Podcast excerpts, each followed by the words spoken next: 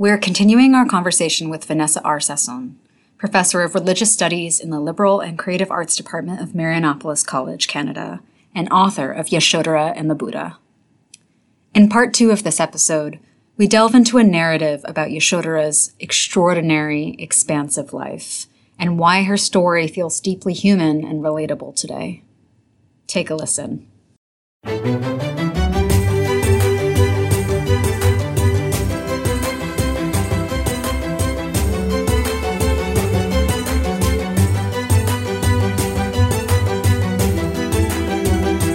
In keeping with the tradition of retelling the story, you are relying on all these different sources that are kind of putting their own spin on the narrative. Right. And I, am wondering when you were making, when you were sitting down to write this, how did you decide how to describe Yashodhara's character? I mean, how did you capture her personality if you had to depend on all of these different sources that were kind of, I don't know, capturing her from a different angle? Well, so first of all, it's fiction. Second of all, it's based on when somebody 2000 years ago was writing the story of the Buddha where, and bringing her into the conversation, they were using the resources that they had available based on the stories they heard, right? The unusual position that contemporary academics have is that we have access to way more material than we've ever had because we have texts from all over the world now accessible right on our laps, which wouldn't have been the case before. So I've read stuff from Nepal to China to Tibet, right? But most of I've, the stuff I've read is from all over the world. We have so many different versions of these stories. And Yashodhara shows up in these stories differently in each one. So I had to kind of decide which story I could connect to as a writer. Right. And so that was a decision I had to make as a result of all of this reading. And I kept going back to this notion that the two of them had, if they went lifetime after lifetime after lifetime, she has to be his equal on some level, or at least she has to be great. If he is a great being, she must be a powerful being too, because otherwise somebody else would have been his wife. And so I had these kind of logical arguments that I was making in my head to get me to who I thought she was. Right. And what's interesting is if we fast forward her story, when they finally do get married, so they grow up in their worlds and eventually get married. Obviously, the most famous part of her story is he's married to her, and you think they're going to be living happily ever after in their in their palace, in their kingdom, but he wants to become the Buddha. He's not made to live the house life. And so he eventually feels drawn to the contemplative life. And one day, while she's left in the palace, he goes out. Again, details are different depending on which text you read, but he goes out and he gets his very famous moment of seeing the four sights. And the four sights are when he sees old age, sickness, and death, and then renunciation. And when he sees these sights, when he sees suffering, his world is turned upside down. And he realizes he needs to figure this out that he never really engaged seriously with suffering before and he can't just go and live in the palace and just have a light life. He needs to think about this. He needs to figure out how to solve the question of suffering. And while he's having that experience, she's having a kind of parallel experience because while he's out, she's in the palace giving birth to their son. And so she's in the throes of labor, suffering, facing sickness and death, which is what it could have easily been, not old age, but certainly sickness and death. And she's having her body ripped apart while he's thinking about it. And so the two of them are on these kind of parallel trajectories again. And when he comes home and she has given birth, he decides he's going to leave. And so when her experience of that direct suffering has come to an end and she falls asleep, he's thinking, I'm out of here. And he's going to take off and gallop off into the sunset to become the Buddha. So he leaves. There's this wonderful moment that I just have to tell because to me it is the most pained moment of the story is that he's deciding to leave. But just before he goes, he goes to her room and she's lying in bed and she's asleep with her newborn son tucked into her arms. And according to one of the Pali commentaries, he stands on the threshold of the room and he looks at her and he thinks, if I touch my son, which he obviously wants to do, she will wake up and then I won't be able to go. It's a really beautiful moment that to me, the way I read this line is that it speaks to his longing for her. and his fear that if she looks into his eyes, he'll get trapped. He won't be able to escape and become the Buddha. And so he decides not to touch his son. And he turns around and he walks out. And that's how he leaves. And the next morning, and this gets back to your question of like, you know, her character. This is the moment when she wakes up the next morning that is kind of like her most famous moment in the Buddhist story is that he leaves and she wakes up to an empty palace and he's gone. And it's her beloved, right? And he, she calls him her beloved and they spent lifetimes together. And here she is waking up and he's gone. And her response to discovering that he's gone is where we see her character come out. And all these different sources that I had been reading over the years take this moment, like this is the moment, this is her kind of great moment on the stage, and they see her differently. But in all of them, she's so powerful, right? Her emotions are strong and they're clear, and she's upset and she's hurt, and she's so fully, deeply human and she voices it. She doesn't shut herself in. She doesn't just kind of bow her head and accept whatever. She responds. And so in some texts, her eyes turn red with fury and she attacks, you know, how could all of you allow this to happen? Right? There's one of my favorite texts, the Buddha Charita, which is one of our earliest stories of the Buddha he has her like yelling at everyone and she goes to see the chariot driver who was the one who helped him escape and she says how could you do this to me how could you take him away from me? And then she says to him, like she wags her finger at him and she says, Didn't you tell him about me? Why didn't you remind him about his wife and his responsibilities? Why didn't you tell him about me? Right? This is not some like wallflower that's kind of just hides in the corner, goes, okay, I guess he's gone now. She just, she charges through the palace and she says, he's supposed to be here. He's supposed to be with me. Right. And so it's not she has a voice and she has things to say. And these early writers let her say it. They didn't shrink and they didn't think it was inappropriate to have a woman yelling. They had her in all her glory. Right. And in other texts, she falls, you know, she collapses and she sobs and she thinks, how can I live without my beloved husband? Right. And so you have this sense of loss. And in that 20th century text that I told you about, the Nepali one, oh, it's so romantic and it's so beautiful. She, she wakes up and she feels pain on her right side. And she says, something that's supposed to be there isn't there anymore. Right. And the male side is the right side and the left is the female side. And so it's a sense that they were literally tied together and that he has ripped himself apart. She feels the pain on the right side. She's like, what's gone? And then she realizes, where's my husband? And then she goes into the garden and she remembers all the places that they walked together and the places where they watched the swans on the lake. And she's just reliving all these very romantic, beautiful moments that she had spent with him. And now he's gone. And it's how do you make sense of that?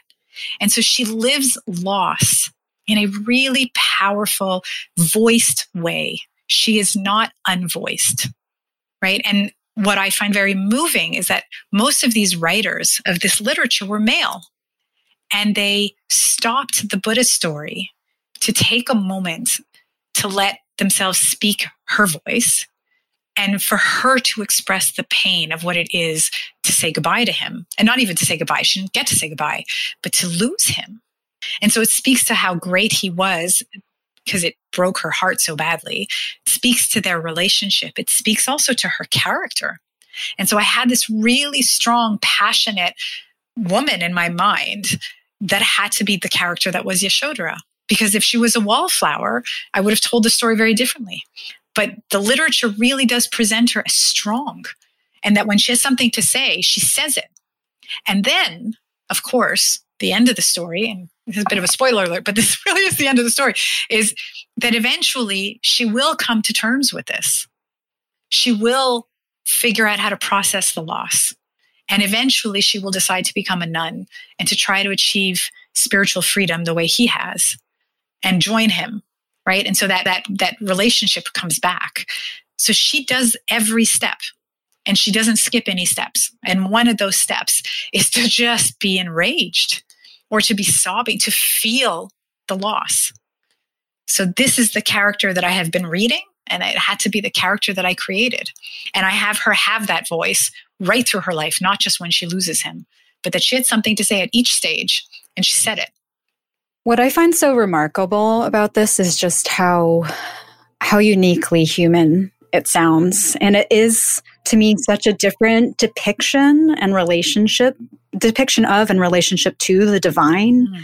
that these stories that are being received i mean you're telling of it but also just centuries tradition of telling this story it's being received as a sacred text and it just it makes me think about just the practice of buddhism at large and what it actually does to a person to think of the divine as being among you as being having these human reactions as reacting and yelling when your lover, your partner, your your life leaves, right? I mean, how does that change how you relate to the world around you if the sacred walk among you and have these reactions and these experiences? Well, so she's not divine, right? So we do need to like he is. If if we would ever use the term divine in Buddhism, he is as close to that term as we would get.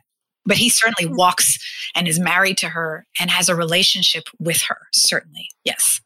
Right. I am mostly I'm referring to ah, him, sorry. but also just these these stories that are sort of like I think fundamental to the story and formation of the Buddha, but just like even thinking of him as a person practicing these or having these like human decisions to make and her human reaction to it, I think is just it just makes me think about how if this is being received as a sacred story, even if she herself is not right. uh, divine, just that people's relationship to the world around them must be so different. But see, that's world. where it's a really interesting point.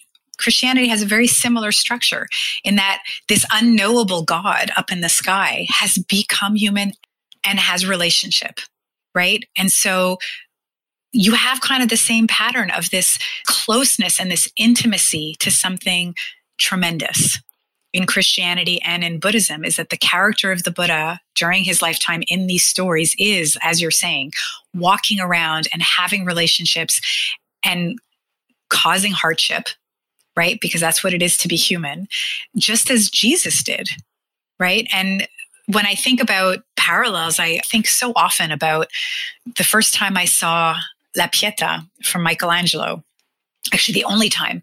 Uh, it was a long time ago. And Michelangelo's Pieta is this beautiful big statue of Mary holding Jesus after he's been taken off the cross. And it's in the Vatican. And when I saw it 25 years ago or something, at the time there was no glass in front of it, it was just a rope. And for some reason, the day I went to the Vatican, there was very few people there, and there was one guard, and he kind of didn't care, and so he just let me kind of sit right next to La Pieta, which you can't do anymore. And so I sat at its feet, and I I sat there for like an hour. I was in such awe of this masterpiece because if you ever see an image, if you ever get to see it or see a photograph of it online, her face, Mary's face, as she holds her son it's not God anymore. She's holding her son who has died. And her face is so gentle and so soft. And you sense that suffering and that intimacy of what this is the challenge of bringing the divine to earth. Right. So even if he is God, it doesn't kind of matter in that moment because what he was is her son. And it must have broken her heart.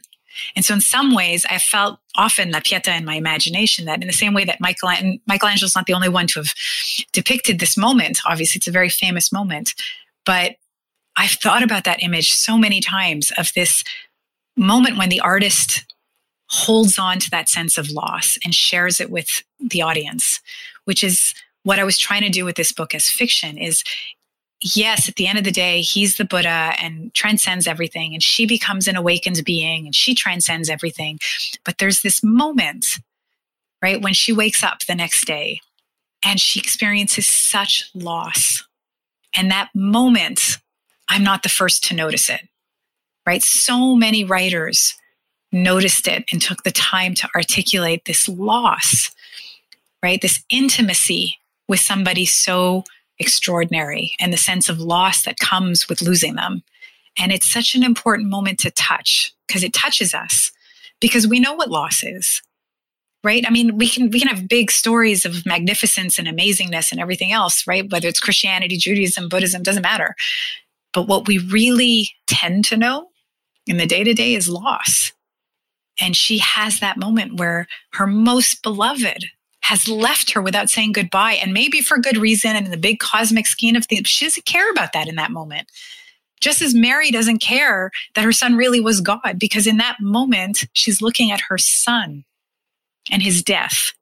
And it is in the texts, just as that moment is alluded to in the New Testament.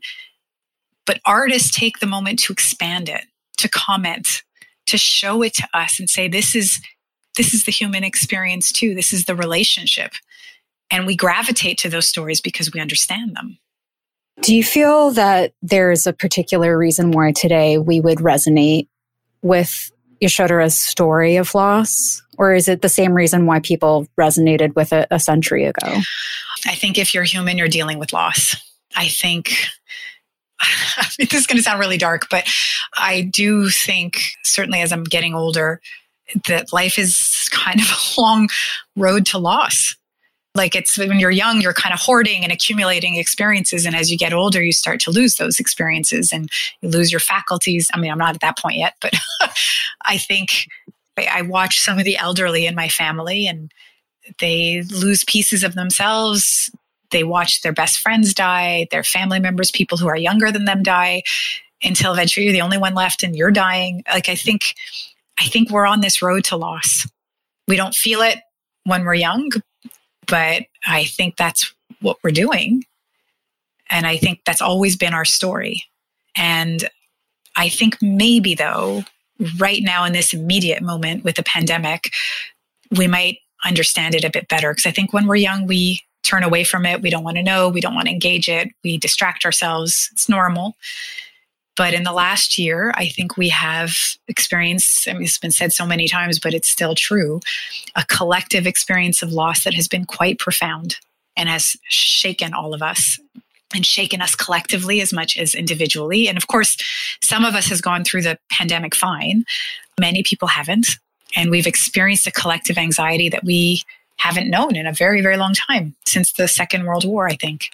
So I think engaging with her story of loss we might be more open to it because we know it better. Buddhism has this great insight in the story, right? The king, Buddha's father, a very famous part of his narrative.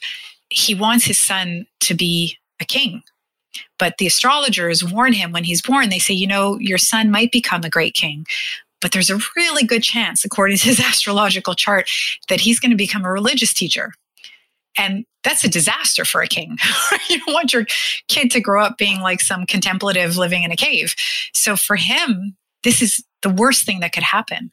And so he decides, and it's a, it's a moment in his life story that I think we haven't appreciated sufficiently, is that he decides that to make sure his son becomes a king and not a religious teacher, he's going to block off, he's going to kind of like isolate and create a bubble for his son so that his son never sees suffering because he figures out this is the part that I think we haven't appreciated is that the king on his own figured out that the thing that makes people spiritual or religious or contemplative or philosophical, whichever term we feel like using, what makes us that way is an engagement with suffering, engagement with loss. And so if he never experiences loss, he'll never turn his attention to the contemplative life and he'll become a king. He'll be satisfied with the material world right? And so this is how the Buddha is raised, or the one who will become the Buddha is raised. I think that's such a profound insight. And I think this this last year, we've had our material comfort really challenged. For some of us, it's been completely devastated. In some countries right now, it's being devastated on a massive scale. And so we are relating to loss in ways that maybe we weren't open to before. But whether we're open to it or not, it's still going to happen. It's kind of like my dark doomsday statement. No, I mean, God, you're talking to somebody who, I don't know, you can't like be a millennial and not be like a little nihilistic, to be honest. I know. I feel that way about the pandemic, but also just climate as somebody change. who grew up during climate extinction. Like we're like living through an extinction event. So I, I do think that like as a young person, we understand loss on a on a level that maybe isn't, I don't know, natural or doesn't resonate with like previous generations. I think that's true. I mean, I think it's natural. I think other generations will have experienced, like, I often think about what it would have been like to go through those two world wars. And like, you must have felt like there's never any hope, right? It was just one disaster after another and it was global. It must have been devastating emotionally and physically and emotionally, everything. But I think my generation, which uh, is older than yours, we didn't experience the kind, you know, we were afraid of nuclear war. That was a big issue for us. But I think your generation is certainly growing up with an, an awareness of the fragility of life that we didn't have as much. And that makes you maybe more sensitive to things that we might have just walked right past as we were still dreaming of getting Ferraris. I think that dream's kind of over. I think we organize ourselves differently now and teach the next generation to want different things, and that is to take care of ourselves. To take care of ourselves and also comfort ourselves and validate our own existence with storytelling. I think that's really, really important and why, on a religious level, but also, yeah, on a social, psychological level, yeah. receiving these kinds of stories is really important, particularly stories about women that, yeah, that we haven't heard before. I don't know, there's something very radical about being able to tell that story and have it received in a certain we're, way. We're, we're remembering things that we'd forgotten and seeing them differently and engaging with them anew. And that is, it awakens something in us that needs to be awakened. When you cut out 50% of the human population, you lose 50% of the human experience. Like, I didn't write this book to be on trend. I hadn't thought of it uh, until after it came out and people said, Oh, you're on trend. I thought, Oh, but it wasn't the point. It was really just I wanted to know this voice. But the fact that it is a trend now and that we're trying to call upon these voices, I think is very exciting because we're like bringing back from the from the sleep not the dead but bringing back from a from a, a long sleep voices that need to participate and it changes us to hear those voices and to think through the past gives us more of a possibility to imagine the future and to feel connected, right? I think this, we started with this discussion of like multi life storytelling. I think it really changes things to think in a much broader spectrum like that. So that Yashodhara's story from 2,500 years ago, regardless of whether or not it's historically true, just pulling that story and, and like making it part of the blanket that we cover ourselves with makes us feel connected to the past, which gives us an opportunity to also imagine being connected to the future. And as you said right at the beginning of like getting past the narcissism of the immediate, that allows us to also plan for the future.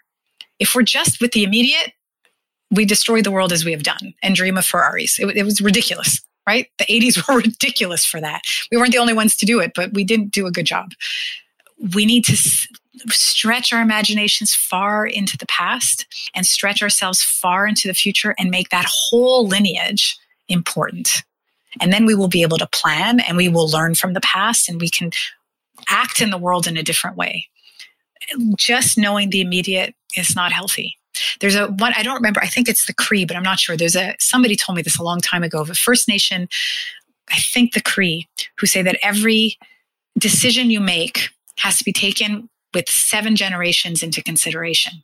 So when you make a decision, you have to think of the set three generations before you, three generations ahead of you, and the generation you're living now.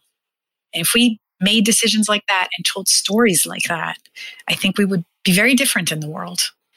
Right, because if you had an awareness of lineage, you would realize that all of the decision making you have in your life doesn't just affect you; that there are consequences to all of your we actions. Would, and yeah, speaking, we feel responsible. Yeah, we wouldn't destroy the planet yeah. the way that we yeah. are if we felt a responsibility to other people living on this world and the people who came before us and the people who are coming after us. But because we're talking so much about storytelling and it's its radical power to connect us. I was wondering if you could actually read an excerpt from from your book to better get a sense of the kind of storytelling that you're trying to embody. I can. I'll read a bit of the prologue. The story begins kind of like the way Indian storytelling goes in circles. So my book does that a little bit. So we talked about Yashodhara's life with the Buddha and that they get married and then he leaves her and he goes off to become the Buddha. He eventually comes back once he's achieved awakening. And she has raised her son by herself, but in the palace. Her son is about seven or eight years old. And to make a long story short, when he returns to see his father and to see his community and to give teachings, It's the first time he meets his son, really. And his son asks him for his inheritance. It's a very famous moment in the Buddha's life story. And the Buddha's answer is, I'll give you the teachings, because that's the only inheritance that he has to offer, because he's given up the material world. And so, with that, he takes his son back with him to the forest. And so, this is a really interesting moment where he's now going to pass down to his son what he's learned. But what it does for Yashodhara is that now she's lost her son too. And so, her experience of loss doesn't end with him leaving her. She's going to lose now her son right? And so she's going to find herself alone in a palace with her in laws and not even her son anymore. And so to me, this is just the hardest part of her story. After accepting that her husband leaves, now she loses her son. She really goes to the bottom of her experience and then she will start to climb back. And so the book opens with the scene that none of the texts give us, and that is her goodbye to her son. Right. And so this was something that really struck me is that all the texts will agree that the son goes with his father to the forest, but they never tell us what it was like for her to say goodbye.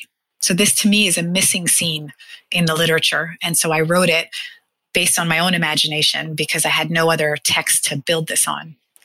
So I'll read you a little bit about that. And so it, it begins with her in her room with her maidservant sobbing and just not wanting to let go of her son. But her her maidservant says, You have to do this your son needs you and your son is also ready to move on because in ancient India around six, seven, eight, he would have been ready to get his education. And so I the only way I can understand this decision is that it's him getting his education, leaving his mother's breast to go forward into the world of men. And so she eventually kind of pulls herself together and agrees it's time to be strong and not to fall apart. And she steps out of her room and she goes downstairs to see her son. I could see bodies milling around in the courtyard ahead, men dressed in orange rags moving silently, ochre colored shadows. I adjusted my braid one more time, smoothed out my white wrap, tightened my sash, and crossed the great hall to the courtyard with one objective in mind to find my son. He was sitting by himself by the edge of the lotus pool. How are you, darling? I asked as I sat down. He didn't look up. His fingers were trailing through the water, in between the flowers. A flock of blackbirds tore through the darkening sky, chasing the moon like lost souls. Sweetheart? No response. Rahula, I whispered as I placed my hand on the softness of his little neck. Please look at me.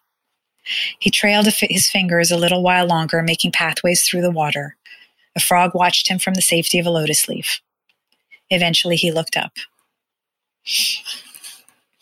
I placed a lock of hair behind his ear as I'd done so many times before. How are you feeling, sweetheart? I asked as I attempted to put those thoughts aside. I'm all right, he shrugged. Are you ready? I guess so. He turned towards the water again. Sweetheart, it's okay to feel a bit scared right now. You don't have to be so brave. He looked up at me. You know, I added, I'm scared too. At these words, all of his restraint melted and he threw himself into my arms. Oh, mother, I'm so scared. I don't want to go. He sobbed against my neck. He was trembling, just as I had been a moment earlier. Every fiber in my being wanted to scoop him up and run away. Run from the men in orange robes who were forcing us into this separation. Run from the world that dictated such realities and called them wisdom. My baby was crying and I wanted to make his tears go away. I inhaled the sweet smell of him. I would have renounced the entire world to be able to hold on to him longer, but I would not renounce his future just to satisfy my desires. Slowly, ever so carefully, I pulled us apart. My most beautiful sweetheart, I whispered, I'm so sad. I can't imagine living without you. I wiped away the tears that were dripping down my own cheeks. But I won't hold you back. It's time for you to find your life. But I want to be with you, he exclaimed. I know. I want that too, but you'll be with your father. He'll take good care of you. He looked past me to where the men were, his father sitting straight and elegant at the center. But I don't even know him, he objected. You will learn to know him. Well, what if he doesn't like me? That, my darling, is one thing I know you don't have to worry about, I said with a confident smile. You're impossible not to love, my beautiful Rahula. Your father is a good man, you'll see. He wiped his tears, which I knew was a good sign. But what if I never see you again, mother? he asked. I believe we will see each other again, my darling. But if anything happens, I stumbled against the words, but then I caught myself. Well, then I'll see you in the next life. We will never be lost to each other, Rahula. Don't ever forget that. Men in orange robes approached. Are you ready? asked one of them. Rahula searched my face, looking for permission. He is ready, I answered for him.